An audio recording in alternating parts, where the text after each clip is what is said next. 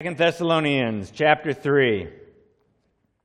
It says, Now may the Lord of peace himself give you peace at all times in every way. The Lord be with you all. I, Paul, write this greeting with my own hand. This is the sign of genuineness in every letter of mine. It is the way I write. The grace of our Lord Jesus Christ be with you all. Let's pray. Lord, we come before you this morning, and what a privilege to worship your name, to praise it. Thank you for Justice and Laura and the rest of the worship team and them week after week uh, serving you through the ministry of their voices in their instruments. Let your hand of blessing be upon them. Lord, thanks for uh, Jasmine and Simon's wedding last night and the celebration of the work that uh, you have done, are doing, and will continue to do in their lives. We pray you'd bless their marriage, make it fruitful uh, spiritually and physically, God. Thanks, Lord, that you are ever, ever, ever near to us. In our times of need, and even in our times of plenty, God, you're there. May we always recognize your presence with us. Thanks for blessing us with children in this church. Uh, please grab their hearts uh, from an early age. Let them know you, truly know you, and serve you with everything they have. Let them see the passion and the love that we have for you, and um, not just want to imitate that externally, but know it uh, internally, God. Lord, let us hear from your word now. Thanks for the privilege of being able to hear it, and may we come before you with humble hearts. In Jesus' name, amen. All right, we're at the last three verses of Second Thessalonians. This is what is basically the closing section of the letter, and Paul begins with a benediction. Usually, what happens is the closing section, it actually is not just like, oh, I don't know what else to say, so I'll just say something kind of pithy and nice to wrap this thing up. No, there's actually some thought put, it, put into it, and usually it relates to the major concerns and issues that he's already dealt with in the letter.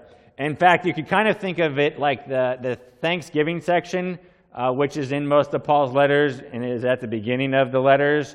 That kind of like foreshadows the issues that he's going to deal with and address.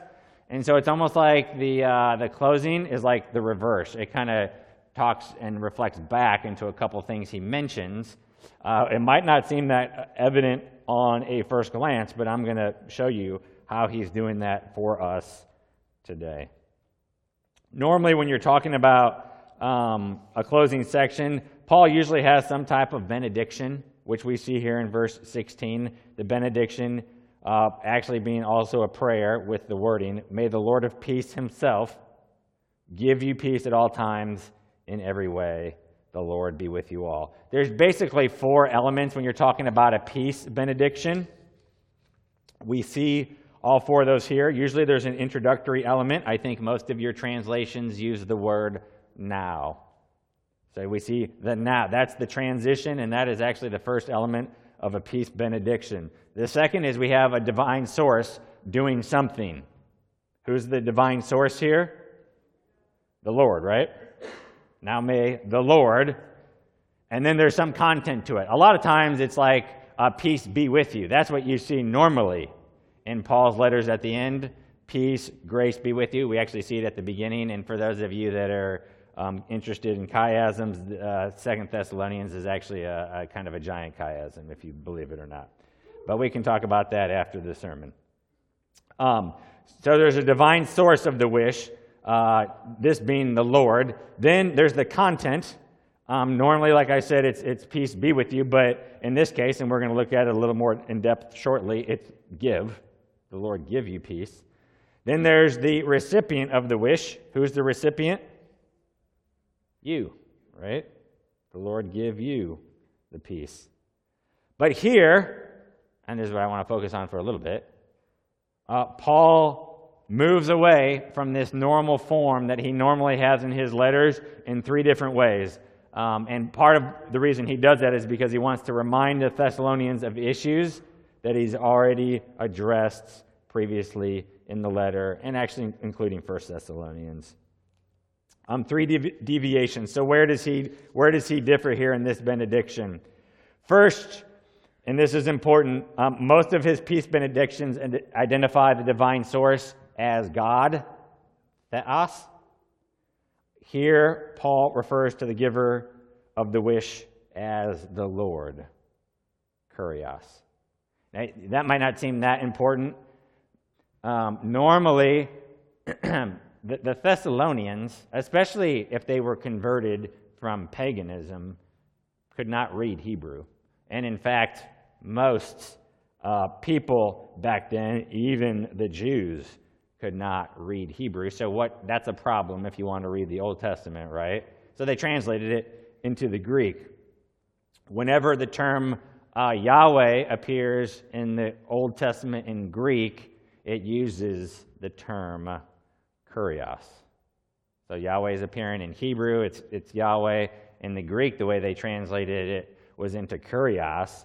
Um, any reader of the Greek Old Testament, the Jews back then, and then I'm sure uh, that these Thessalonians had access to it, Paul would have made sure of that. There was probably a synagogue maybe that they were even using to get some of those uh, sources.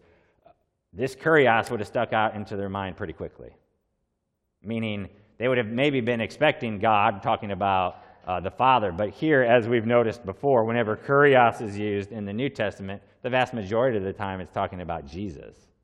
So he, he switches it from what would normally be uh, may the God of peace himself give you peace. But he's intentionally choosing the word Lord, referencing back to Jesus.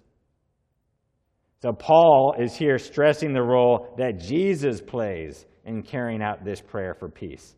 Not only that, notice how he, he stresses this role by saying, the Lord of peace himself, right? He intensifies basically that pronoun. It's called an intensive pronoun. The Lord himself.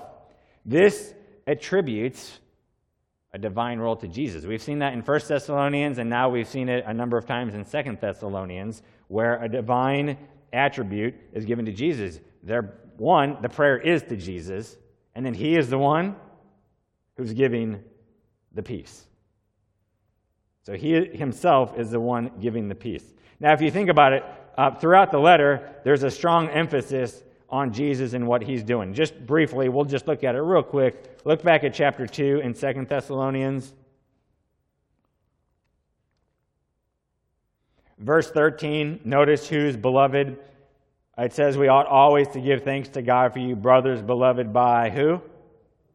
By the Lord. Notice, and then and then notice right after that, because God chose you as the first fruits to be saved through sanctification by the Spirit and belief in the truth. You actually see the Trinity right there in that verse, right? The Lord Jesus, God the Father, the Spirit being the Holy Spirit. But we can see there clearly the reference to Jesus. Even the prayers, turn to chapter 3, verse 5, may the Lord, this is a prayer again, as we have studied previously, may the Lord direct your hearts to the love of God and the steadfastness of Christ. The Lord, again, here being Jesus. We see it as well in the command in verse 6 of chapter 3. Now we command your brothers in the name of whom?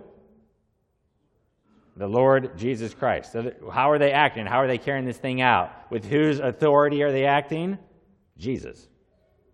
So we see that there in verse 6. And then down in verse 12, now such persons we command and encourage in who? The Lord Jesus Christ. And then finally, the very end, verse 18, the grace of our Lord Jesus Christ be with you all. So there's this emphasis. Same with 1 Thessalonians. You see this Jesus' name used, or the term Lord used, uh, repeatedly. In a more specific way, uh, this change also recalls the major concern of the letter the confusion over the claim that the day of the Lord has come, right? Back in verse 1 of chapter 2, now concerning the coming of our Lord Jesus. Okay. So that's the first thing. Second, Paul, at the end of a number of his letters, he normally says, and I already mentioned it, uh, may the God of peace be with you. But here Paul's changing his wording, and he uses the word give. He's using the word give, and he repeats the peace. Now may the Lord of peace himself give you peace at all times. This double reference to peace clearly emphasizes, check this out, the content of the prayer, an emphasis on peace. This makes sense when you think about the, the issues that Paul had addressed to the Thessalonians. What's going on with the Thessalonians that peace is needed? Well, one, here in chapter 3, uh, he's dealing with lazy and rebellious members of the church. Well, what does that create potentially? Internal tensions. Internal tensions that have resulted, why? Because of their behavior and the need to be disciplined. So, just as Paul in his first letter anticipated strained relations from the admonishment, remember in 1 Thessalonians at the end in chapter 5, he's admonishing, admonishing the idle and the rebellious. Then he commands them in, in chapter 5 of 1 Thessalonians be at peace. Here he expects his commands to also potentially cause strife. Why? Because if you're going to deal with sin, people aren't going to be happy about it. They're not going to like it. So he's saying, in an emphatic manner, the Lord of peace give you peace. Jesus wants peace in his church. Amen? That's the unity and community that we talked about last year. And here's the thing whenever you deal with sin, the hardened, unrepentant sinners will push back. They will grumble, they will complain, and they will cause strife. People don't want their sin to be addressed or dealt with. I was talking to a gentleman yesterday. He said at his church, the pastor started preaching against gay marriage, and people literally got up out of their seats and were walking out, leaving the church. Conservative church.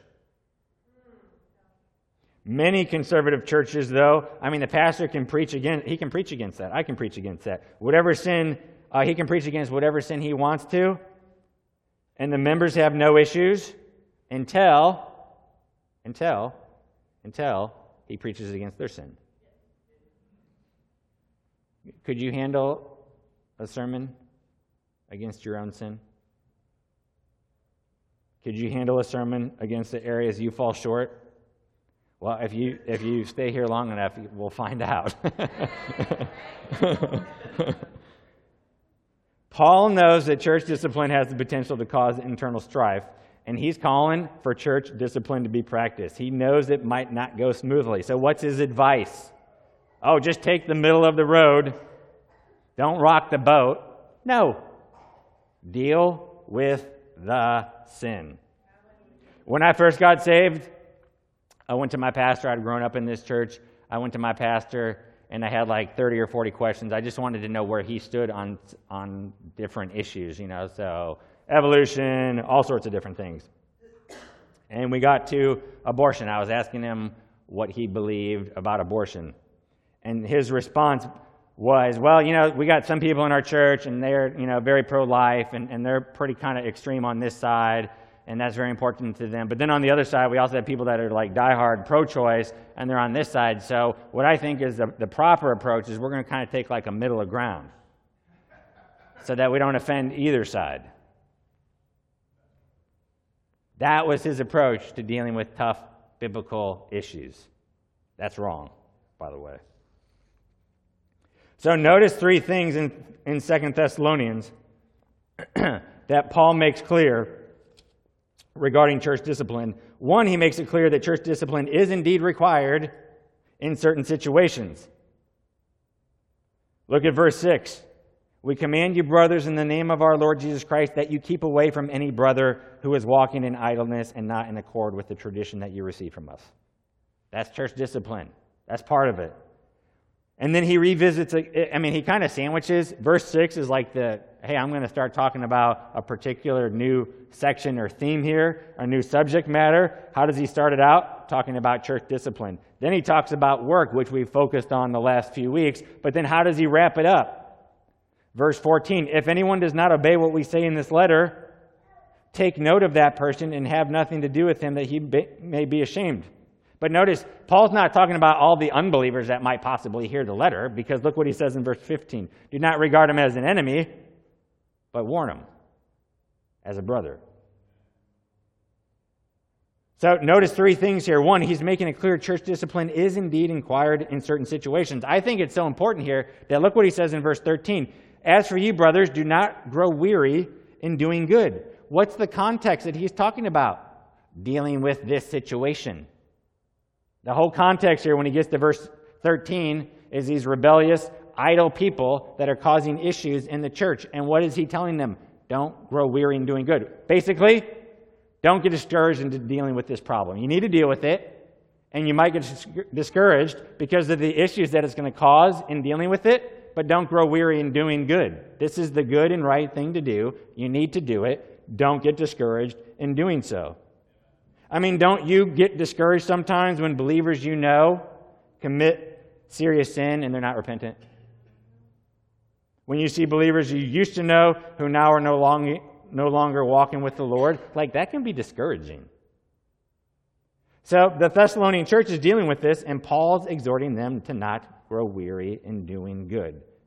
He is telling them, You are doing the right thing. Keep doing it. Don't be discouraged. Church discipline is a good, righteous, and pure thing to do.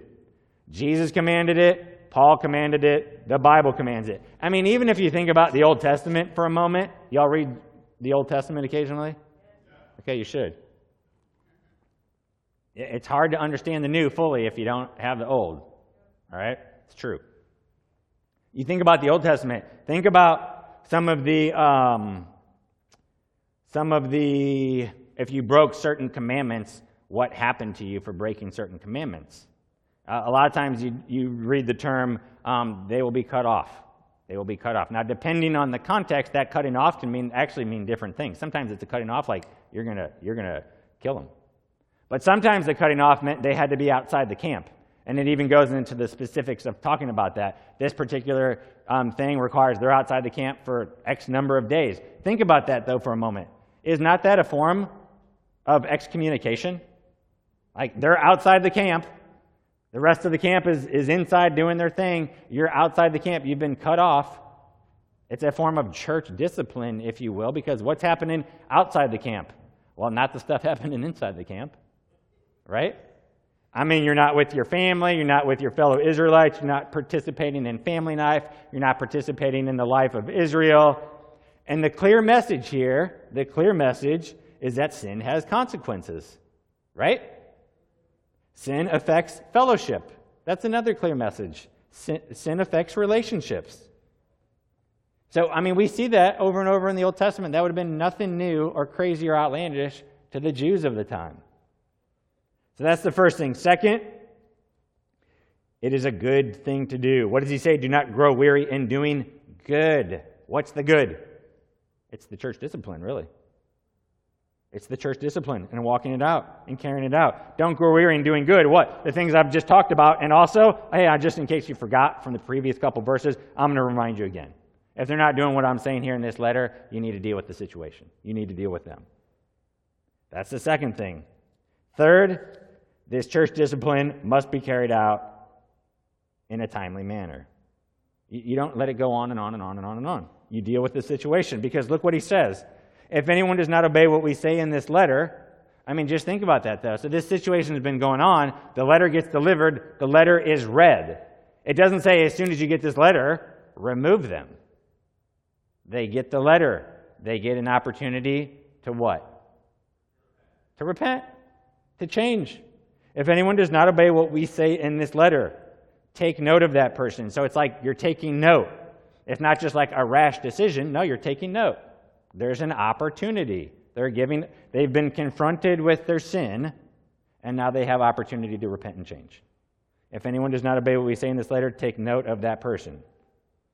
So, church discipline must be carried out in a timely manner. You can rush to it, or you can go too slow. So, you don't let it go on and on. You deal with the situation. So, the that's those three regarding the second item. The third unique feature of this peace benediction, however, suggests that the emphasis on peace also looks back to other issues in the letter. Look what he says in verse 16 again. May the Lord of peace himself give you peace. Notice what it says at all times, in every way. All of Paul's other letters don't have that those tack-ons at the end. And they're not just tack-ons. They're there intentionally. He's trying to communicate at all times in all ways. The prayer isn't just only about the rebellious idlers. Paul expects his prayer for peace to be applied to the Thessalonian church in a very broad manner, both temporally, that's the at all times, and experientially in all ways. So think about what the Thessalonians were dealing with. One, they had fear regarding the end times, right? Two, remember they're being persecuted. Paul mentions the persecution in 1 Thessalonians at the beginning and 2 Thessalonians. So they are experiencing persecution for their faith. Three, what's the last? Well, this issue of, of the work. So it's, it's a broad manner that he's wanting the peace. The peace with the conflict going on with unbelievers, the peace with their uncertainty regarding the day of the Lord, and then peace within the church regarding church discipline. They need the Lord's peace everywhere. That's the point for each of these situations. And what is peace? Because a lot of times we think of peace as like an internal emotional state of tranquility. There is an aspect of that when we talk about peace, but a lot of times when the Bible is talking about peace, it's not talking about subjective internal feelings. So that can be nice sometimes, right? But when you think about, like, let's just talk about peace with God for a moment. You, do you want a subjective internal feeling of peace with God, or do you want an objective truth reality of peace with God? I mean, you might be like, well, I kind of like both. Okay. but there's a lot of people out there, brothers and sisters, who think they have, they, they feel subjectively like they're at peace with God, and they don't know God. So they've been deceived. They have this subjective internal tranquility, but it's not really there. It's not true.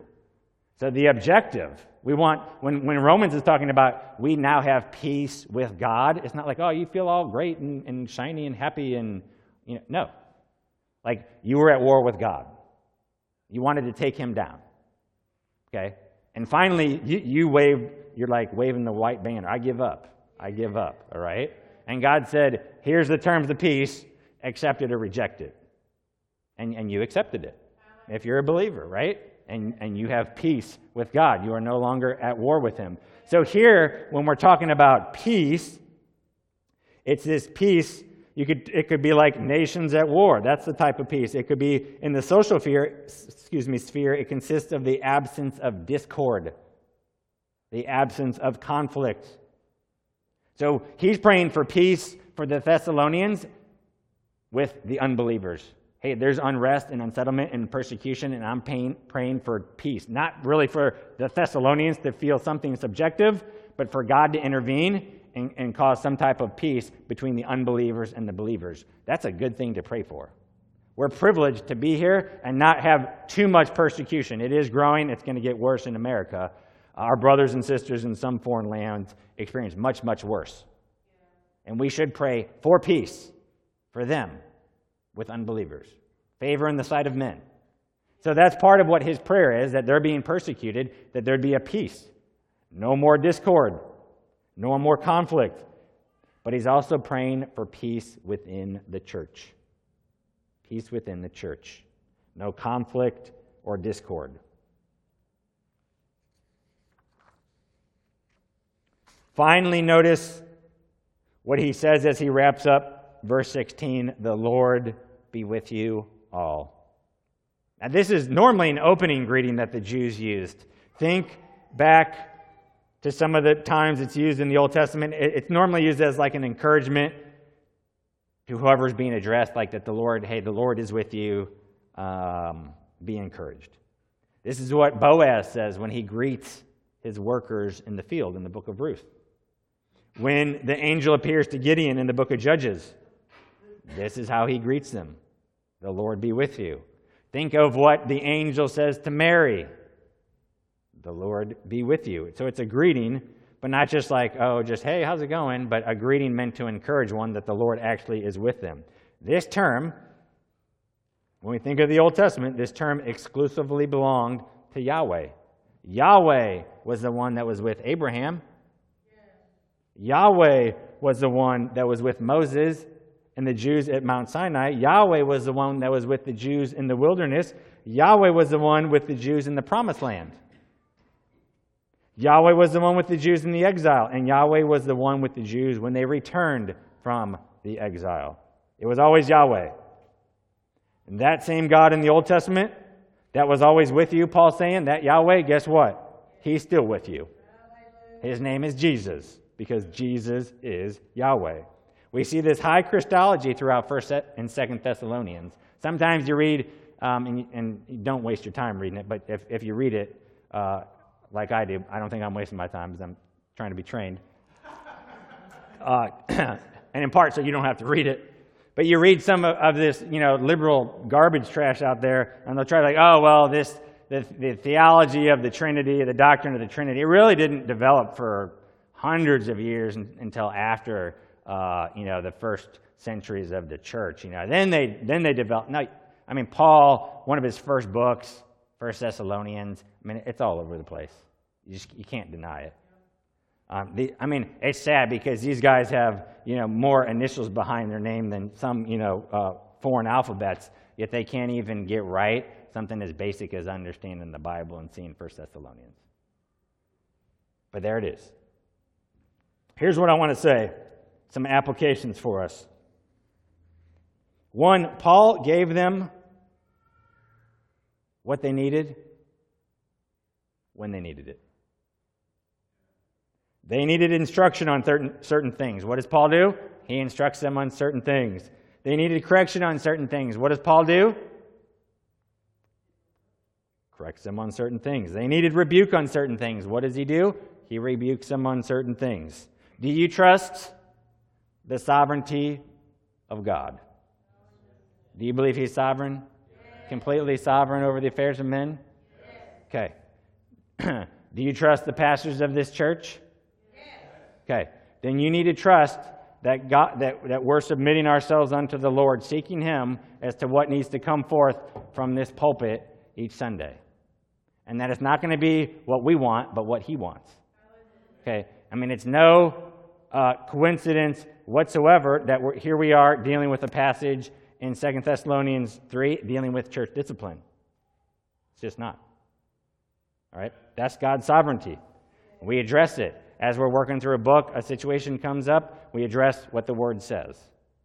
We believe he's sovereign. He's going to bring those subjects up in time. Now, sometimes we might feel strong enough, we'll just hit the pause button on whatever book we're going through. You always got to do that for Mother's Day, by the way. but we'll hit the pause button to address uh, a particular issue or something like that that we think is needed, and we're not, we're not going to try to force that into Second Thessalonians or something, right? But the point is, like, Paul knew what, that they needed instruction, correction, and rebuke on certain things, and God, in his providence, gives pastors to each of the local churches with, with the belief and knowledge that they know, they know that what their people need. You know, so I mean, someone else can can listen to this sermon and, and, and glean things from it and learn and grow from it, but but it's really geared towards the members of Liberty. That's who it's geared towards. I mean, when I'm writing this uh, and putting this together, it's not in some vacuum. And if I was at whatever some church uh, in some other state, it would uh, hopefully the exegesis, what what the text says, would look the same, but the application might look very different and how it's used and how it applies to you and the different illustrations even that I might use. Why? Because there's a particular context. And if, if a similar sermon is preached in 20 years, it might look different.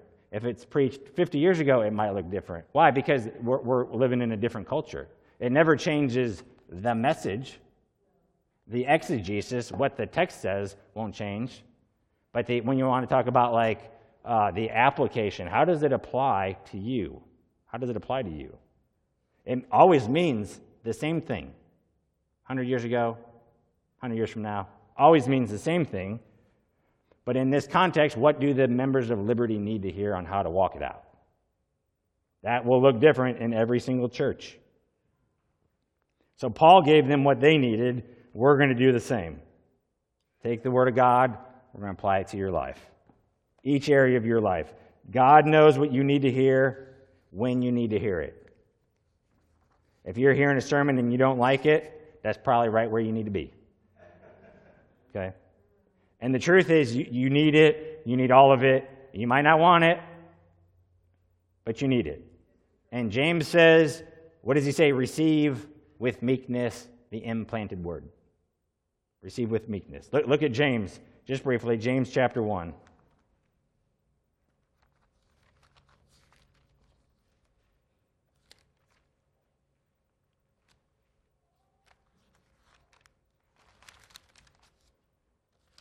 Look how he starts in James 1, verse 19.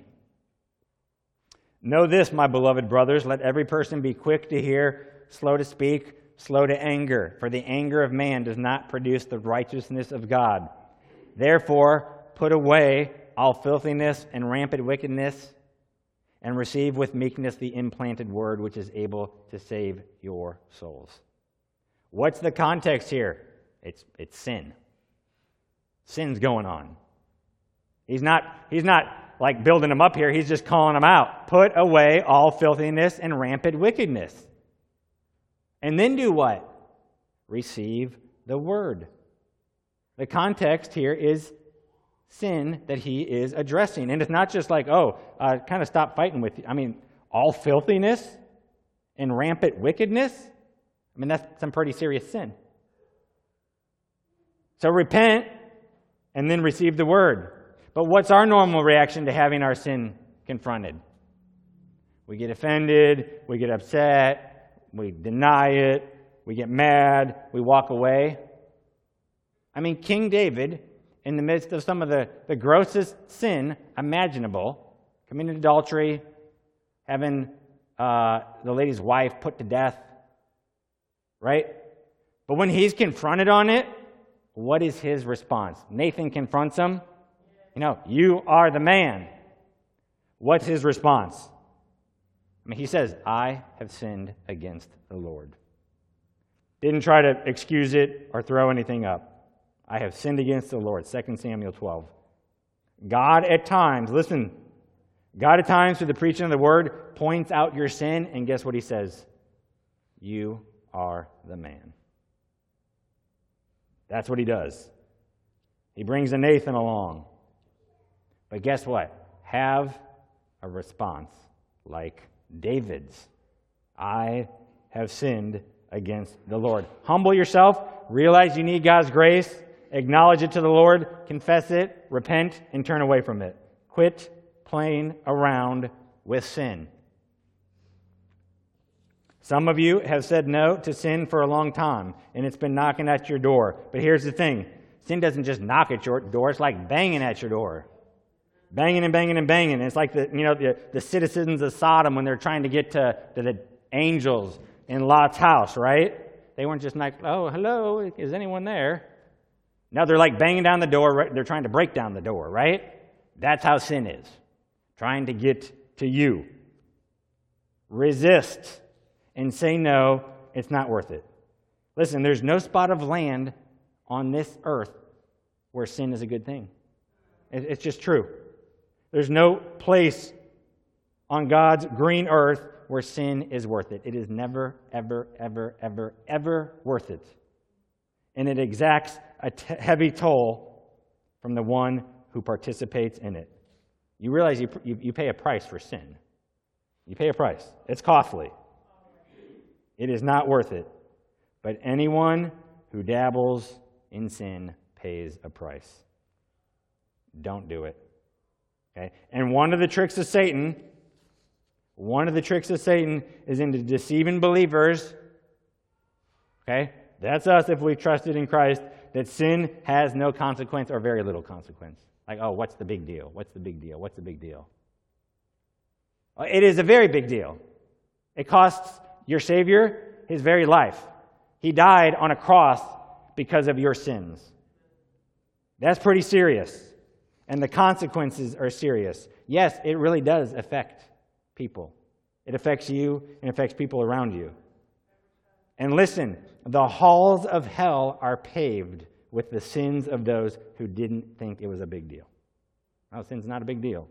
They're just putting one more paver stone in hell. It's a big deal. It is a very big deal. And Satan, what's he going to do? He does three things. He's going to tempt you to sin. He's going to tempt you to sin.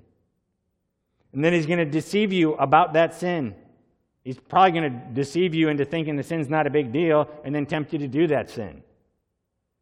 And then he's going to accuse you to the brethren. I mean, it's just like the whole ball of wax is just awful and awful what Satan does. He's tempting you, he's deceiving you about the sin, and then he accuses you to the brethren and to God himself. What is our call with that? Resist. That's what we're supposed to do. Resist. You're still in James? Look a couple chapters over. Verse 7, James 4. Submit yourselves therefore to God. Okay, that if you're being tempted, if you've already given in, if you've been deceived, you've been sinning, submit yourselves to God. Resist the devil, and guess what he does? He will flee from you. He will flee from you. Okay? That's the promise. He will flee from you. You resist him, he's going to flee. Listen, if you have a faith that justifies, then you have a faith that sanctifies. You can't have one without the other. Okay? If you have a faith that justifies, you have a faith that sanctifies. What does that mean? There will be change, there will be growth, it will be noticeable. People will see it. They go together justification and sanctification. God doesn't stop the work once you get saved. You know, it's like, oh, I, I, prayed that prayer 25 years ago. You know how many people are in hell that prayed some prayer? A lot. Okay? That prayer doesn't save you. Not, there's not some magical formula in some words that you pray. God's concerned about your heart. And I've, I've heard some people pray some of the just, I mean, just those prayers that, you know, there's like, oh, you got to pray this and this and this. And it was just like the mess, most messed up prayer, apologizing to God and repenting for their sin and wanting to trust in Christ. And I was just like, man, that thing was a train wreck of a prayer. But, but guess what? They meant it. It was real, and you saw the change. Okay? It was real. And you see other people, and they've got the form to the prayer, and then you don't ever see the change. They had the right words. Man, that sounded real beautiful and good, but wasn't any change. But they prayed the prayer. That prayer didn't do them any good. Okay? God's the one who saves. And guess what? He even saves without praying that prayer, believe it or not. You're like, really? I never prayed a prayer, but sometime back in 1995, February, right around about February 9th, somewhere in that range, I got saved. But I never prayed some prayer. I just know that, like, the day before and the day after, I was a completely different person. I trusted in Christ, repented of my sins. So if you have a faith that justifies, then you have a faith that sanctifies. I was at I was at the uh, I was picking up some plot, some supplies the other day at this store, and I had was talking with this one gentleman that worked there that was helping me out, and um, I'm like, man, I, I, need to I need to share with this guy. I need to share with. I'm like going over in my mind as we're talking, like, okay, what what's like a good little intro or something like that, you know? How can I like shift this conversation? And all of a sudden he's like, okay, man, have a good day. I was like, oh, I'm not ready for that. I thought I had a couple more, like another 15 or 20 seconds as he was wrapping things up. And so he starts walking away, and I'm like, oh, I have one more question. I'm like, I don't even know what I'm going to say yet. but it's going to be something about the gospel. so I, I, said something about, you know, has anyone ever ever told you you can you can be made right with God? It was something along those lines, um, and be forgiven of your sins. And um, he's like, no. I was like, okay. so I mean, I gave him I gave him a, a, a, short gospel presentation, and he's like, "Man, it is so interesting that you just shared this with me." Because he's like, "I felt like like I needed something, like something's been going on in my life, and like something's been weighing on my heart, and I need to do something." And all it took, you know, just five seconds of boldness is really what it, you know, just five seconds. Once you ask that first question and get in there, I mean, it kind of goes a little bit smoother after that just five seconds, though, right? So, I mean, I gave him my phone number, encouraged him to text me. I, I did not get his name, but so be praying for the nameless guy. Um, but God's doing the work, some work. Like he knew that, like he recognized that that was like a divine appointment. So I got to go back to that store um, at some point and um, just pray that he's working there that day and, and, can make a connection and I can encourage him again. But I mean, uh, someone like that, that's, I mean, we're sharing the truth, right?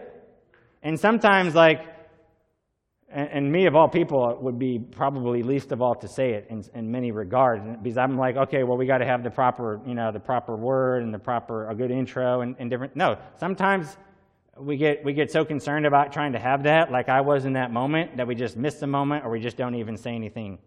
I'd, I'd much rather have people stumbling over their words and just sharing their testimony about how god did something to them than not saying anything at all and being so like you're, you're, it's like the, the paralysis of analysis, you know. Like you're trying to analyze so much. What's that one great question I can ask right in this moment?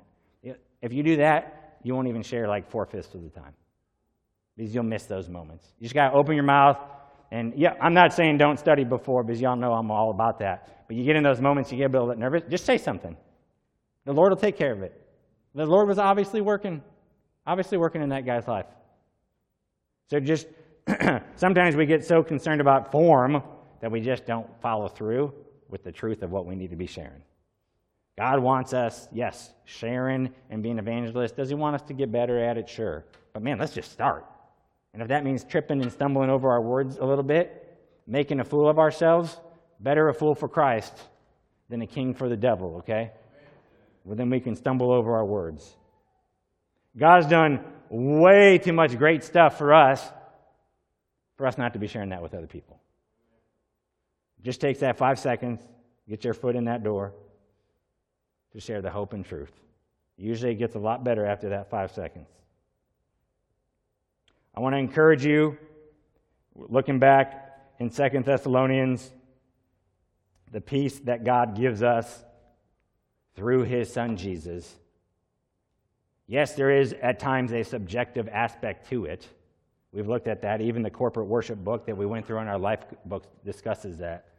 But it's the objective reality that you, each one of you, can be made right with God. Unbelievers, if you've not trusted in Him, then you are the enemy of God. You're an enemy. That's what the Bible says. You are an enemy. But guess what? God offers the terms of peace through His Son Jesus and you trust, and it can be some fumbled prayer, something said in your heart, but if you're trusting and repenting, guess what? The angels in heaven are rejoicing. They rejoice over, over just one, one sinner repenting. They're rejoicing. So I encourage you today, if you haven't trusted, trust in Christ. Don't be an enemy any longer. Be at peace with Him. It is the peace that He gives us, the peace that He grants to us through His Son Jesus. Let's pray.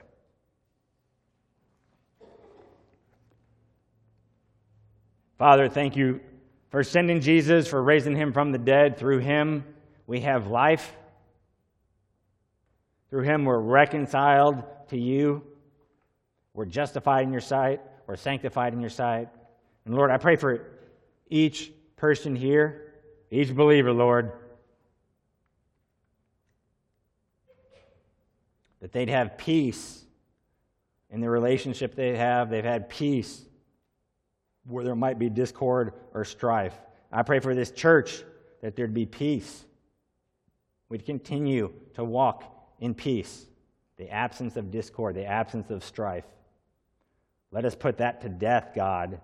Anything from the enemy, anything not from you.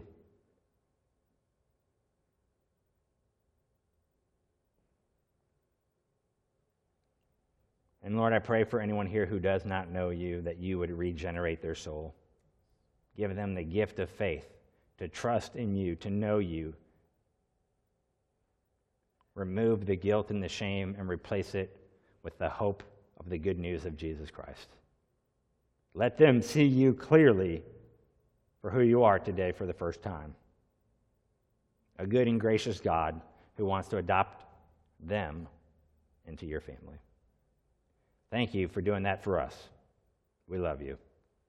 Amen.